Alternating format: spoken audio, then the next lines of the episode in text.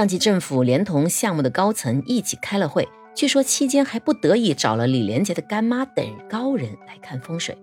根据他们的建议啊，最终决定保护起这座古建筑，将水立方在原来的设计基础上北移一百米。又因为鸟巢和水立方是两座隔着中轴线对称的建筑，就这样，鸟巢也北移了一百米。北顶娘娘庙之事扩散开来，是因为一系列奇怪的事件在当时报纸以及电视上转播都进行了报道。北顶娘娘庙的最牛钉子户大名从此名声大噪。后来去北京培训的机会，慕名已久的我也准备亲自拜访。但这过程中就发生了一件令人不太舒服的事情。起初呢，打算是在培训结束后去找一个还在北京学校里帮导师做课题的同学约个饭。他的校址就是中科院地理科学与资源研究所，离北京奥林匹克公园非常近。吃完饭之后，我们一起在鸟巢附近转了转。我想起了北顶娘娘庙就在附近，于是我忽悠着他跟我一起去瞅瞅。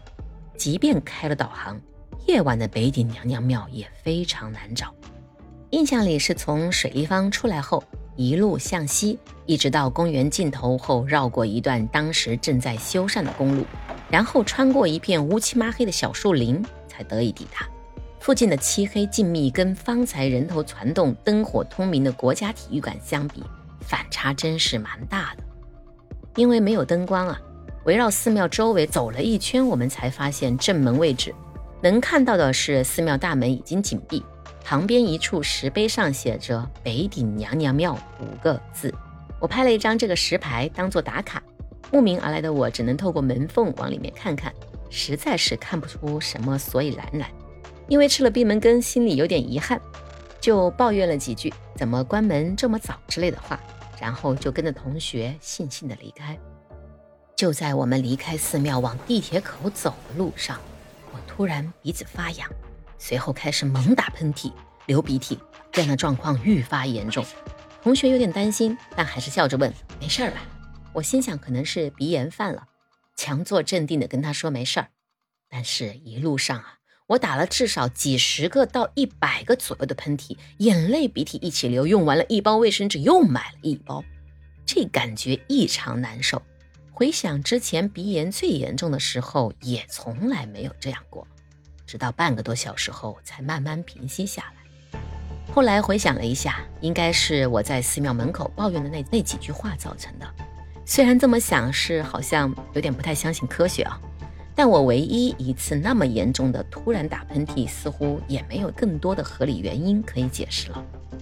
第二次拜访北顶娘娘庙是在鸟巢附近转累了。忽然想起上次的遭遇，犹豫要不要再去登门拜访，有机会给人家赔个不是。时间大概是下午三四点左右，想着这一次应该没有关门，便前去探访。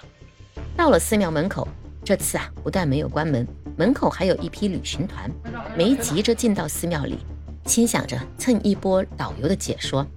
那位导游呢，就讲了北顶娘娘庙的来历。也同样把当时拆迁未成的往事给大家讲了一遍，因为故事充满了传奇色彩，把团里的大爷大妈们听的是一愣一愣的。随后呢，我就跟着旅行团一起进了寺庙，进行了参观。寺庙还真的比想象中大了不少，里面供奉的各位神仙也非常的端庄威严。导游说这里许愿挺灵的，感兴趣可以试试。于是啊。跟着大家一起在众位神像面前恭敬的磕头，许下了心愿，当然也是赔了不是的。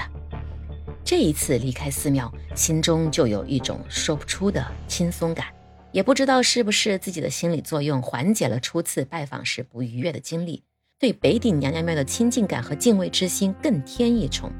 也许它真的是有神灵护佑，在保护北京城这一带的水土。故事虽然小众。但玄妙之事不可尽享，相信这里的故事会受到越来越多的游客了解和喜欢，也希望小耳朵们能喜欢这个故事。